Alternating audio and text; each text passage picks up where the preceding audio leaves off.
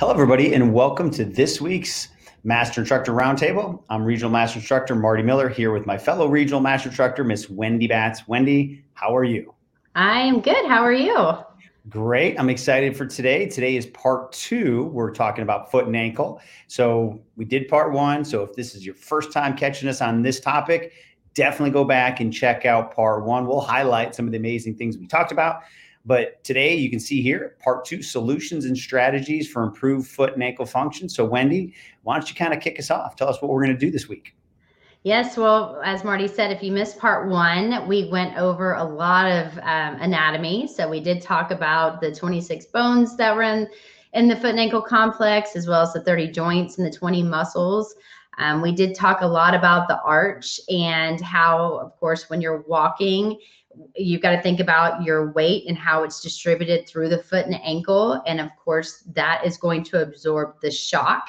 And if you don't have good alignment and you don't have really good dorsiflexion, that obviously there's going to be multiple compensations that can occur throughout the ankle, as well as the knee, as well as the hip, and then all the way up the kinetic chain. So once again, you know, really thinking about during your assessment process and identifying what you see, even if it's minimal, is going to maximize your program design because as people get more and more tired, obviously those compensations are going to become worse and therefore it can impact everything that you're having your client do. So as we're going to recap just quickly on some of those um, uh, uh, points that you see, you know, with some of the slides, we're also going to talk about the common movement impairments. However, just because we have um, compensations and you're noticing things on the assessment, Marty and I wanted to put together today at part two some of the different exercises that you can do to try to help clean up those compensations and make sure that when you guys leave here, you feel very comfortable if your client is, you know, feet externally rotating, if their arches collapse, and if you notice, you know, some other uh, compensations that we've talked about, what you can do to help cl- clean those up. Yeah, and I, I really got some good feedback from the first one. And what I try to do personally, because this is an area that I really had to work hard on, uh, it was one of my kind of weaknesses in my kinetic chain, is I try to integrate some type of single leg slash single foot balance exercise every single day I train. We're going to go through program design, but it's one of those things now where I'm always trying to incorporate more and more balance work and it's you know just spending more time on that foot and ankle keeping it in neutral because those muscles are so important.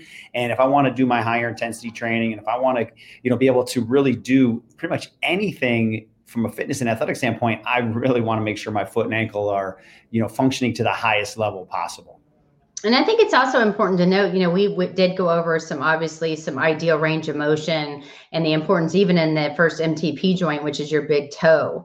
And if you don't have approximately 70 degrees of, of motion in that one particular joint, or if you're lacking dorsiflexion, so you're way under 20 degrees and you're not in the 15 to 20 degrees range, it really can affect someone, especially if you are dealing with, you know, high performance athletes some you know weekend warriors or people that enjoy running for fun. I remember those days when i actually that was me.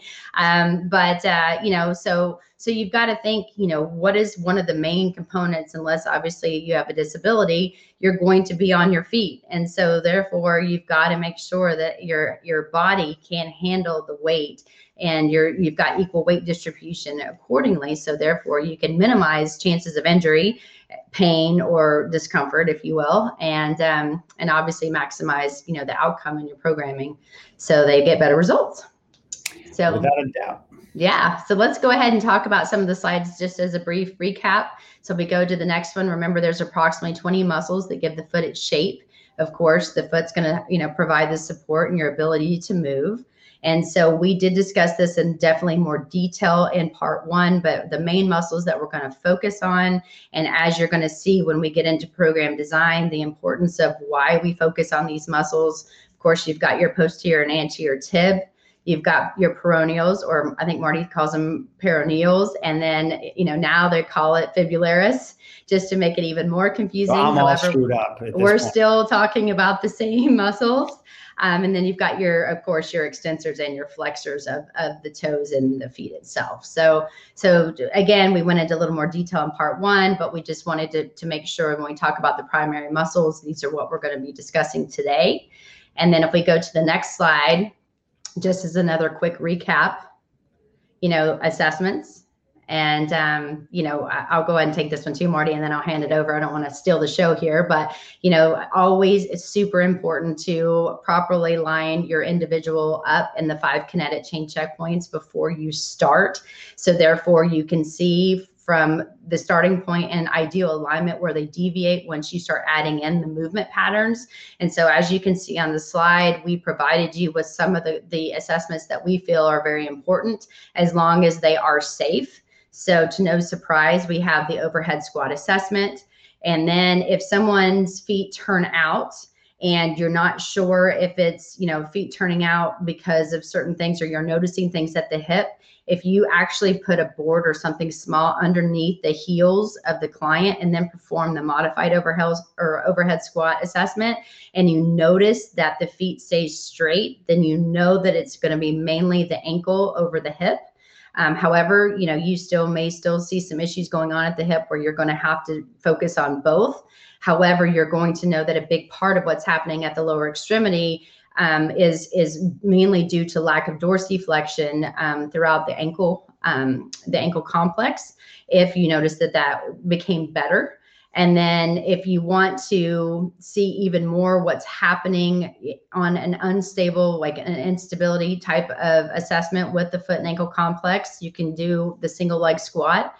Again, only if it's safe for the client and they did not have something that looked horrendous on the overhead squat on two feet. If you felt that it was safe for them to be on one, then of course that would be a really good assessment.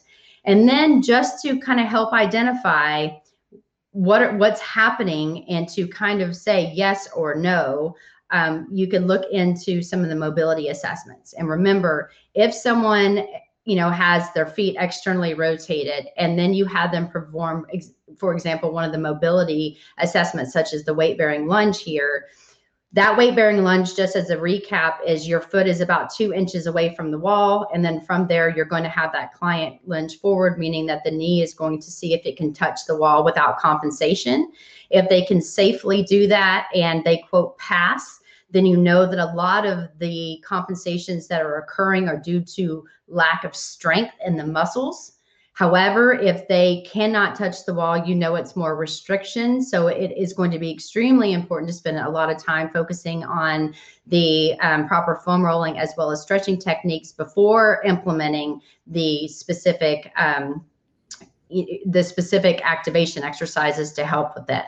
However, as we've talked about multiple multiple times in the corrective exercise continuum, always you know, foam roll and stretch what's overactive, strengthen what's underactive, and it's a win-win. And then, of course, we talked a lot about the goniometer. If you know how to use a goniometer, which is where it's the human protractor, and you want to measure joints to be more specific and make sure that you're seeing an increase in range of motion, that is awesome, and uh, also an awesome tool to use. Wendy, you did an awesome job covering all the opportunities to really assess.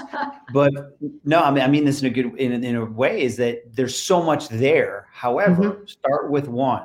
Start with the overhead squat. Start and then you can add in the modified. Then you can add in the single leg squat. These things don't all need to be done day one. Now, Wendy has uh, you know a reputation in her area for being hands-on corrective exercise specialist because she's got the touch license.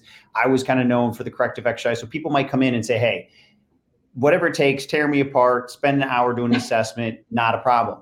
So don't think that this has to all be done day one. If you're in an environment where you're training multiple people or you're training people where they don't even understand assessments, as long as you're doing something day one to give yourself an idea, and then you can sprinkle these other assessments in. So we just wanted to give you the complete list of everything that is offered so that way you can can really kind of like you know peel it back layer by layer to really be more specific. But don't think that well if i can't do all this i'm just going to go back to training people without even doing the assessments start with the overhead squat and then add in these other assessments as you either seem uh, you know competent in them and you feel comfortable and or deem that they're necessary but they don't all have to be done day one. And I think it's also important to note, Marty, to that point. I mean, when we're doing assessments, guys, this should be 10 minutes or less if mm-hmm. you're spending more than 10 minutes doing assessments with your clients i mean and i'm taking away hopefully you've already kind of got a good good background of like subjective information what their ultimate goals are making sure the PAR-Q is you know that you've got the clearance that you need and that they are deemed safe to work out with you i mean that is obviously very very critical to get beforehand but when you're actually doing this movement stuff, I mean, just say, okay, I want you to squat. And that's why it's important to practice, practice, practice. Because if you can really start to see something quickly, they're not doing 15 or 20 different squats in all different directions just so you can try to identify it. You want it to be these are the big hitters, this is what I'm going to note, and then deal with that first. Because as we've talked about throughout all of this, you're going to start to see things clean up as you look throughout the you know the entire kinetic chain because everything is interconnected versus the regional independence model. That's why we brought that up is because one thing leads to another. And so you know to marty's point pick pick what you feel comfortable with and then move on. But as the last bullet says please print out the solutions table if you're really not comfortable yet with some of the, the anatomy. Because as you get more and more familiar with the solutions table, it literally says if you see this compensation, roll and stretch this, activate that, and it will help. And remember, it takes the body four to six weeks to start to see those adaptations occur. So give yourself some time. And even though it might be repetitive, it's going to really help them long term. And then the you know the the exercises that you do in the resistance portion can be completely different.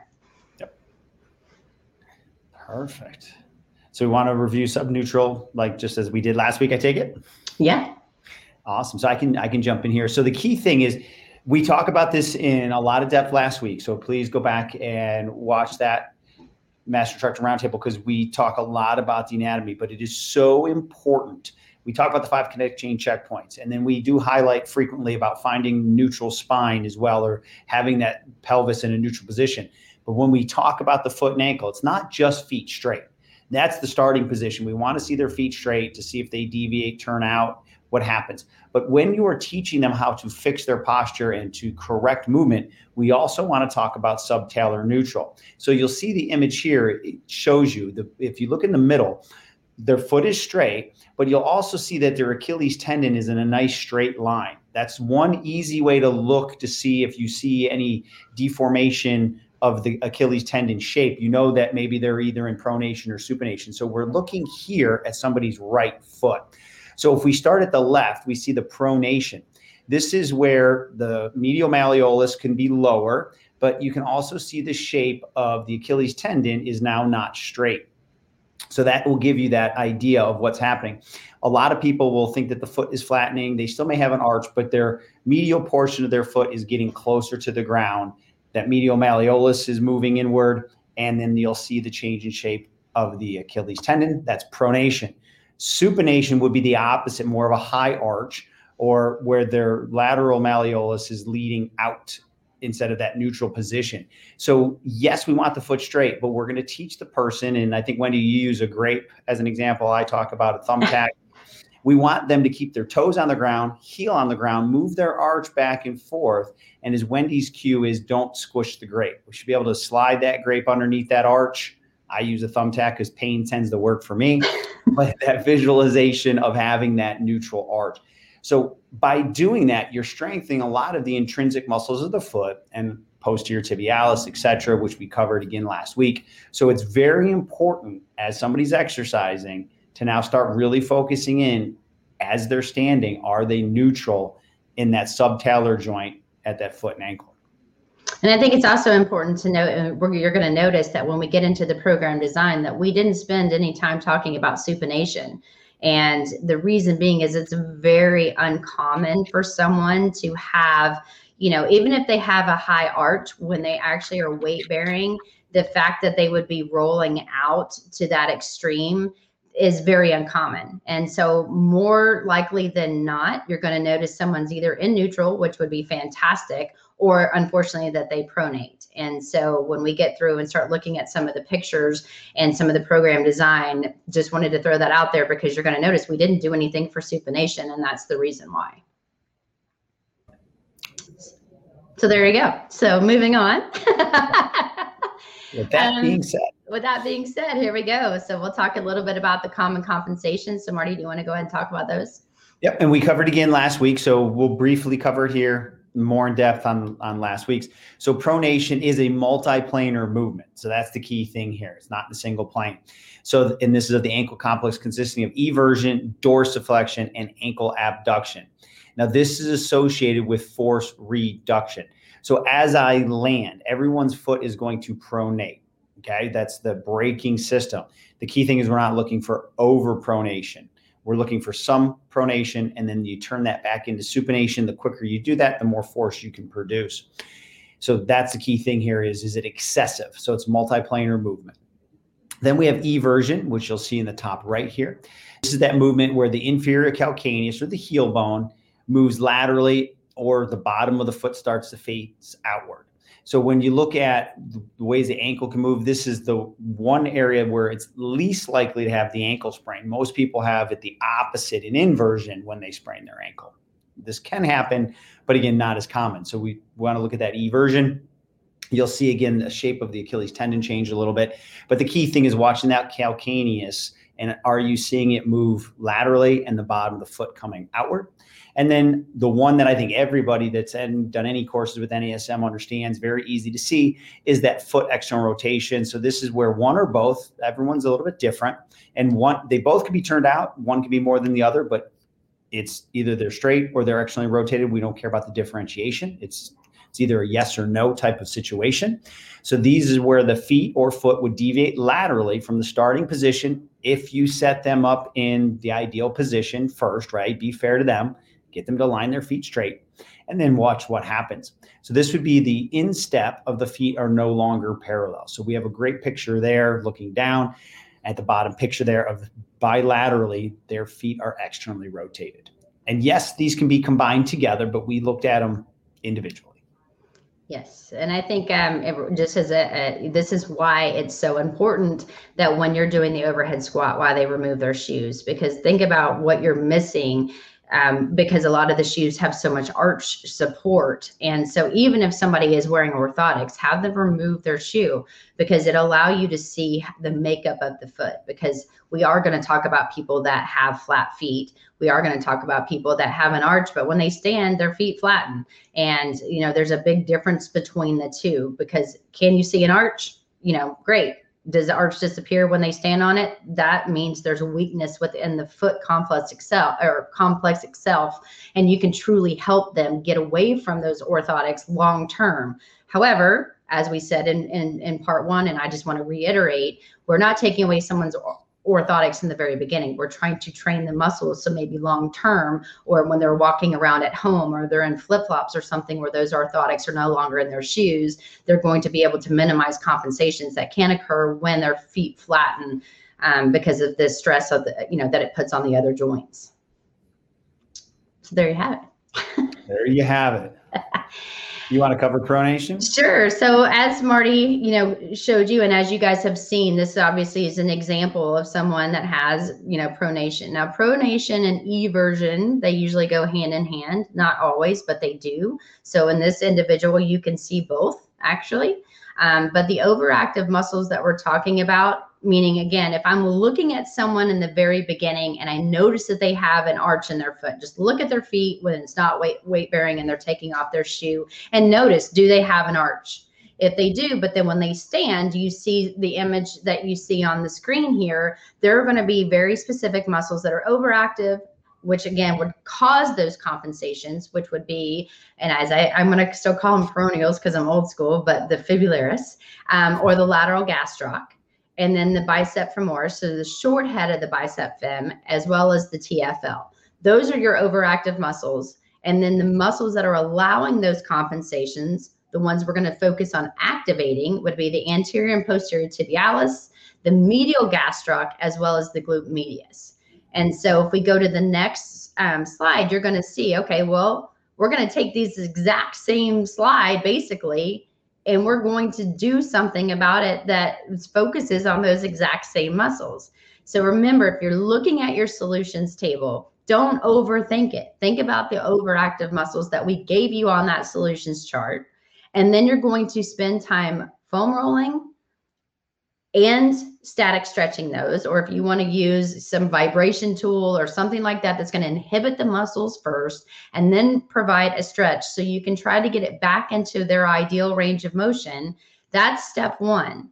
And then remember, those muscles that caused it are going to finally be able to get back into their normal state you've got to think about the opposing side that uh, that allowed it and immediately if you can activate those muscles it's going to help realign that joint to get better range of motion which will lead to better execution when you get to the resistance portion and so think of this again as kind of your warm up. So this is what you should foam roll if you see those compensations. This is how you can activate it.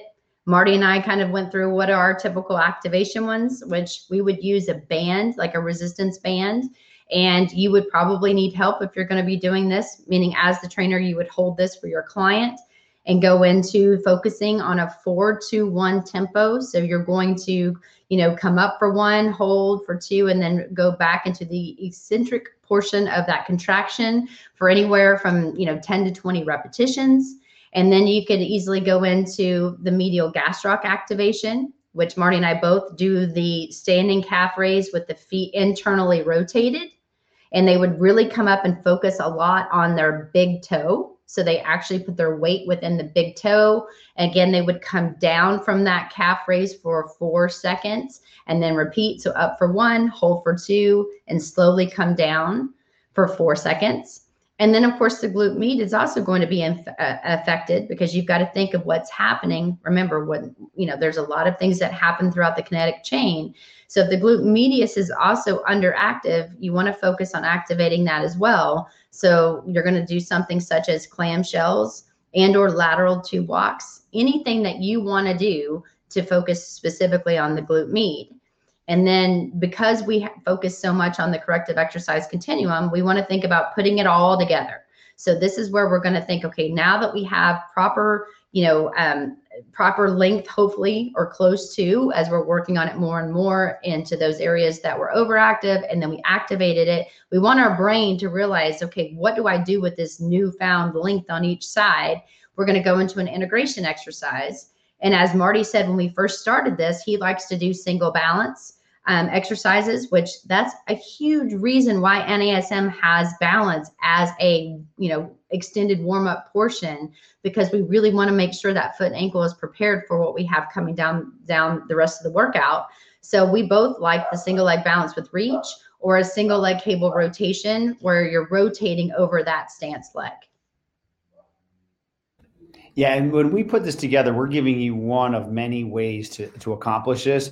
But you're going to see the key thing is, you know, we end up with that integration. To spend a lot of time on a single leg, and how you uh, get the other part of the body working, you know, counter force or whatever they're doing with the upper body. There's so many different ways to do it. So don't don't get caught up on the one exercise we picked because we could have picked 10 or 12 different variations. But that's why I love putting in single leg balance to every single exercise program that I'm doing as part of my warm up, just to get that neural connection from the foot and ankle all the way up to the head. Absolutely. I do balance with everyone too, all ages. there you go. Do you want to take this one, Marty? Sure. So we see feet externally rotate. So is there more going on than just feet externally rotate? Yes, but we're going to talk about just pure feet external rotation. So this is the classic that you probably have had ingrained into your you know vernacular through NASM forever, but it's always good to repeat it. So when we look at the feet turning out, and again, we don't care about the degree of it. It's either they turn out or they don't. We're going to treat it the same. So you've got the soleus and lateral gastroc calf complex, and then we've got the bicep femoris short head because it has the ability to externally rotate that lower leg. And then once again, surprising the TFL from the hip because of its connection through the IT band into the lower leg can actually rotate the lower leg as well. So those are the muscles that cause the bad motion. Now we look at what allows the bad motion, we've got the medial gastroc, medial hamstring, because right, it's going to control the tibia internally. So getting it back to neutral. Once again, if you see any uh, dysfunction with the lower extremity, we got to look at that glute max, glute medius, and then also two other muscles that we don't talk about as often that have some uh, function on the lower extremity, keeping it back into internal rotation, is the gracilis and popliteus. So those are our muscles that we need to wake up to try to get those legs back into that straightforward position. So then as we move into the next slide, we're going to talk about what we would do to attack that. No surprise, we're going to soft, start with the soft tissue work. And so we're going to inhibit and lengthen the soleus, the lateral gastroc, the bicep femoris, short head, and then the TFL. A lot of different stretches you can do for those. You guys understand those concepts, but these are the ones you need to go after. And then to activate the underactive tissue, once again, medial gastroc, you see we got a good picture here of that calf raise with the primary focus finishing with the pressure into the base of the big toe. And you'll see that that helps activate more the medial gastroc. Medial hamstrings, I always joke about this. When I was in the gym, I'd have people correct me because if I was even doing a seated leg curl, I'd have my toes internally rotated. Everybody does it with their feet externally rotated, right? So they're actually strengthening their short head of the bicep femoris. So as we do a hamstring activation, whether it's on a seated Wendy and I both love the ball hamstring curl. You're going to, oh, as you see in the picture here with the calf raise, you're going to mimic that, but now you're going to be having your heels on the stability ball at that nice, slow, controlled tempo. These are miserable at a 422 tempo to do for 12 to 20 reps, right? Because one, it's challenging, and two, we've identified a weak muscle. But we really need to make sure those feet don't start to externally rotate because then we'd be feeding into the compensation. And that's how almost everybody wants to do their hamstring curls. So we want to go the opposite of that. And then shocking, Wendy and I put in, you know, glute bridges, glute medius exercise, whether it's clamshell, side lying, hip abduction, standing hip abduction. Got to get that glute complex to fire. And then to integrate, if you can, in your facility, have your shoes off, whether you keep uh, the sock on or whatever. Anytime we can get to a more proprioceptively enriched environment, now, I'll pause. It doesn't mean go right to a Bosu, go right to a Dynadisc, go right to the Airex pads, because if I can't control that subtalar neutral, even if I don't have to put my other foot down, but the foot and ankle's wobbling all over the place, I'm not feeding into correcting the body's ability to maintain neutral. That's a balance exercise, but I'm like, okay, you didn't fall, great, but did you maintain subtalar neutral the entire time?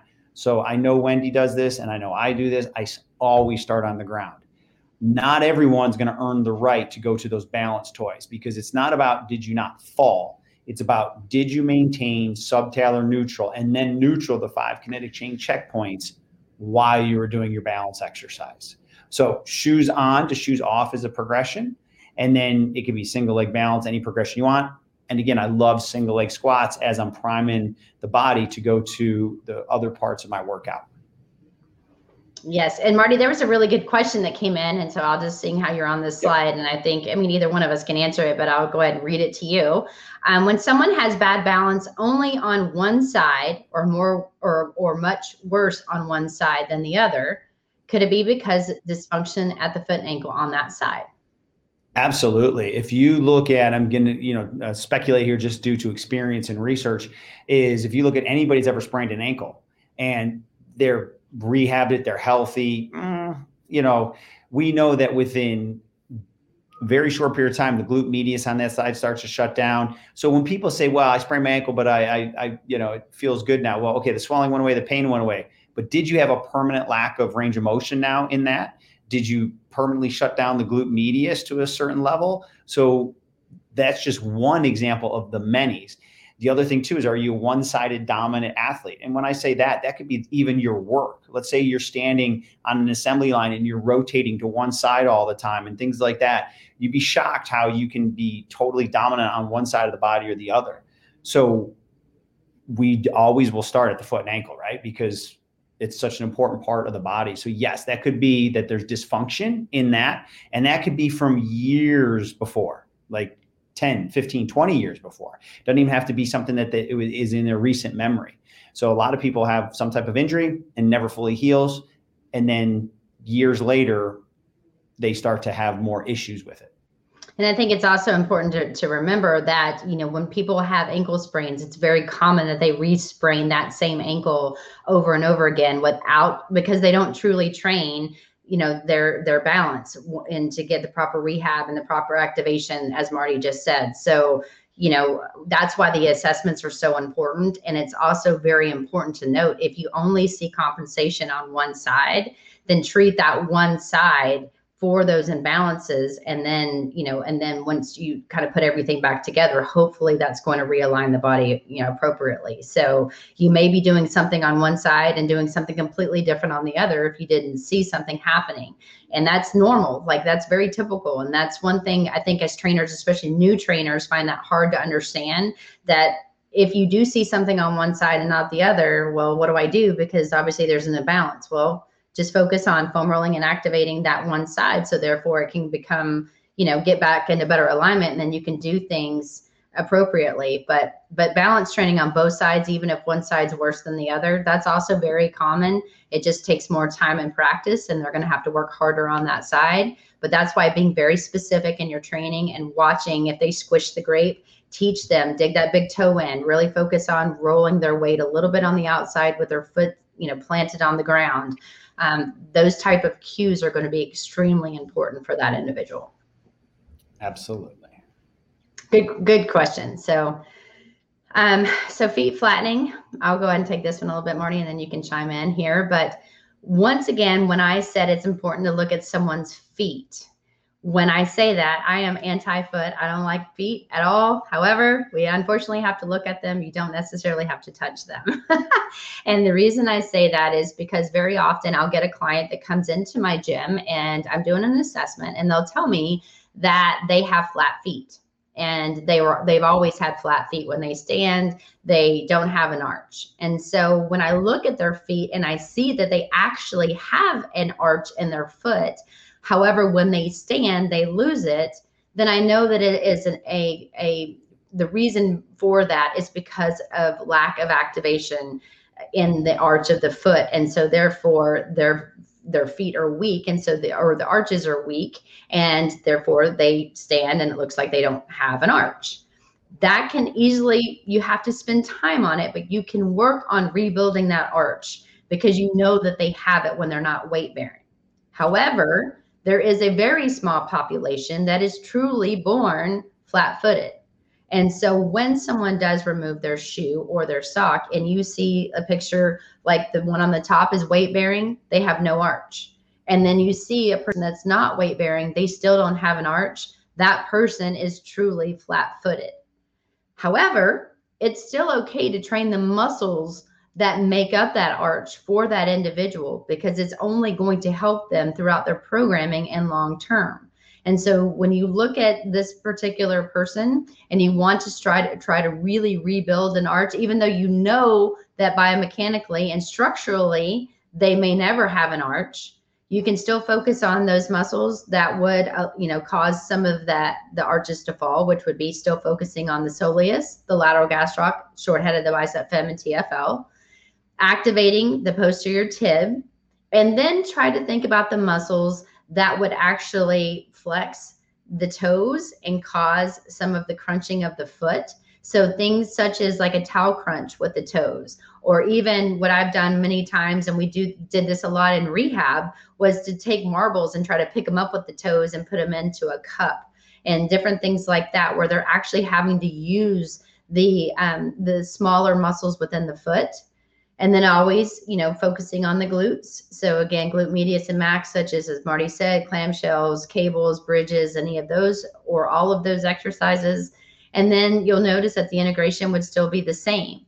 And so just just know that there is a difference. However, still tra- uh, chain or training and challenging those muscles within the foot complex, it's still super important and very beneficial but there is a significant difference between a truly flat footed person and someone who, quote, thinks that they have flat feet.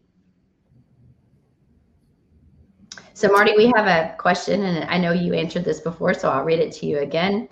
What about people with bunions? This is where, you know, there's things we can do and things we can't do. So, if they have bunions and it's not causing them any immediate pain, I will put them through their assessment and I will do a lot of foot and ankle exercising because uh, I'm going to say vast majority of my clients I've ever had needed some uh, type of work with the foot and ankle. They had one or many of those just movement compensations. If they are having issues with those bunions, I am here and it's an anatomical thing. It's not going to be corrected through my exercise. That's where I would definitely refer out and have to speak to whether it's a podiatrist or an orthopedic surgeon that focuses on um, foot and ankle So we have to walk that fine line. Now, if somebody has uh, significant bunions and they want to run and or jump, it's one of those things like have they been doing it or not doing it? If they haven't been doing it, and all of a sudden they have this motivation to start running, and I see that biomechanical deficiency, that may lead me ahead of time to try to be even more proactive because biomechanically they're they're at a bigger potential issue than somebody who just may need some soft tissue work, right? Doesn't mean I'm not going to train them, doesn't mean I'm not going to let them run, etc. But this is a conversation I have to say, okay, when's the last time you did this type of intensity training? How, did you have the, you know, were your bunions, uh, did you have them then? Is this something that's developed since? Have, do you have any pain or discomfort when you do more volume, etc.? Because if it's a biomechanical issue and they want to start picking up their intensity why would i not try to uh, get ahead of that? Why would i wait for an issue to happen? So you know it's it's not an answer i can give you exactly. You have to see the severity of it. But if you have somebody that has bunions and they have no desire to do high intensity exercise like running or jumping and you have a corrective exercise strategy you can easily start out with it. But just understand that's something you're always going to have an understanding of that they're facing that there may be a time that you need to refer out because unfortunately a lot of times they tend to progress and get worse but at that point we're not going to strengthen a muscle that's going to dramatically fix that and I think another point too that you know it depends on the severity of it. If someone just mm-hmm. now you're going to notice that all of a sudden you know it's it's very minimal. However, you know they also wear closed-toed shoes where the toe box is very small maybe and you know teaching them a little bit a little bit about the supportive shoe that would be more beneficial with the bigger toe box when they're not doing that also trying to think about stretching um, you know, like the muscles that are on the bottom of the foot by really trying to open up the, the areas around the toes. Um, a lot of massage therapists spend time and you'll notice that they take it and kind of kind of knead their way out of that. And another thing too that you could suggest if they're minimal where you're just trying to help them again, we're not solving, you know, for bunions. However, you're just providing some information is to maybe even look into toe spreaders because oftentimes when those feet are in those shoes or you know they're they're but it's just starting out that can also help alleviate some of the pressure that's being put on um, put on those bunions where you can actually um, help them get worse you know from getting worse or keeping them from getting worse and just offering some suggestions. Yep. All right. We had another question that came in yeah i'll let you take this one marty okay so the question is, could you please explain, explain or address hallux rigidus and any experience with it? Hmm. So really, if we go back to what Wendy said, one of the most important things that we're going to look at at the foot and ankle is the ability of the first MTP joint to move to get into 70 degrees. So if I want to squat, if I wanted to run, especially jump and lunge, if I don't have that motion of the big toe, I'm going to have issues. So if somebody's already coming in with that and they've been diagnosed with that, that means they've gone and seen a medical professional because they're not going to come in with that term and say that themselves. So one, I'm going to say, okay, have you had treatment for it? What was your treatment? Are you cleared for activity, etc. So if the if that checks all those boxes, if I know how to do goniometric measurement, I'm going to absolutely measure that first MTP joint to see how close they are to 70. Last week we did talk about it, and definitely uh, go back to that. We talked about doing some stretches with. I like to use the real thin uh, TheraBands and do some stretches on the first toe. I don't teach them how to mobilize their own joint because that is manipulation. But people like myself and Wendy and other healthcare practitioners can go in there and manipulate that joint. But if I do certain lunge positions when it's appropriate, and even the uh, rectus femoris stretch the kneeling position, and start to get that toe to flex as the exercise, you're going to get some of that motion back. Now, remember though, if they come in with that, that's a medical diagnosis. We want to make sure that they're cleared from that before we get them into fitness. But you're going to have to address it in the sense that we want everybody's first toe to move well. So, this is why we like progressing from a squat where my foot is fixed into lunges, into other exercises, because I'm going to get that motion naturally during the exercises. So, again, just ask cleared, you good? And if there's any pain or discomfort, please let me know. Take them through their assessment. Definitely put together a corrective exercise program for foot and ankle. And it may be good just to, if they've had it before, keep that mo- the joint mobile by adding that additional stretch that we addressed last week and I think to add on to that too, it's important that if they did, you know, they got this quote diagnosis, did they really get it from an MD or was this Google? I had someone come in and they they had said this before too, and I'm like, oh, well, you know, well, what did your doctor say? Did they give you any kind of exercises? Because again, if they're coming from a physical therapist or they're coming from another, you know, medical practitioner, implementing some of those exercises, especially on a corrective side, and maybe even putting your spin to it or or changing it up just a little bit, maybe just to make it different. However, still focusing on those same same um, patterns it's actually a good thing. And so that's why it's really important to ask so you can actually implement it. Or if they just said no, they came up with it themselves, then you can you can try to uh, talk them into going to see if this is truly what it is from a medical provider, or um, you know you can try to see if there's some corrective exercises that you could do. Excellent, great. Google sometimes it can be a killer. yeah. So actually, um, it's it's kind of ironic that that question came in because I kind of touched on it. So uh, Wendy, I'll, I'll, jump in here because I know you and I talked about it. Yeah. Is if anybody has any foot and ankle dysfunction, we always want people to progress through the model. Trust me. When we, you, if there's one thing that Wendy and I are, we're consistent. Okay, you're going to see it in the key takeaways again here in a second or two. But please, I know people they come in wanting high intensity, and that could include a lot of running and jumping and you name it. Not saying not to do that, but the model is your best friend for a reason. We need to earn the right to go to those. But if you have to do high intensity because it just it's something that this person's going to do with or without you, think about if they have that foot and ankle issue, can you find a way to do it without the running and jumping? Okay, so you should have battling ropes, shadow boxing, maybe a pool workout, maybe more intense cycling things that you can do why you get that foot and ankle. You saw from the very beginning how complex the anatomy is, right? So if I'm landing and that foot and ankle is automatically not going to be functioning properly in a static posture or a slow squat, imagine what happens at high speed when you load it repetitively with your body weight.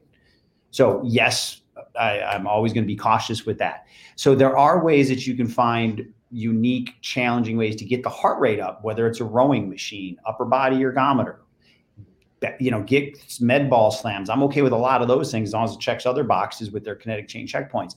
But just don't automatically go to running and jumping if they have the foot and ankle dysfunction, because it's kind of like I'm going to use the term a ticking time bomb. Because again, if somebody has bad posture in their feet standing, it's only going to get worse under fatigue and at high speeds especially if you're loading them eccentrically rapidly. Yes. And if you want to think about this, if you guys are very visual people, which I am, think if somebody comes to you and their feet turn out, they have no arch, meaning that they, you know, they pronate. And then, you know, you're looking and thinking about what happens throughout the rest of the kinetic chain. And then you add jumping to that. Think about the amount of stress that you're putting on on the inside of the knee and what's happening at the hip itself.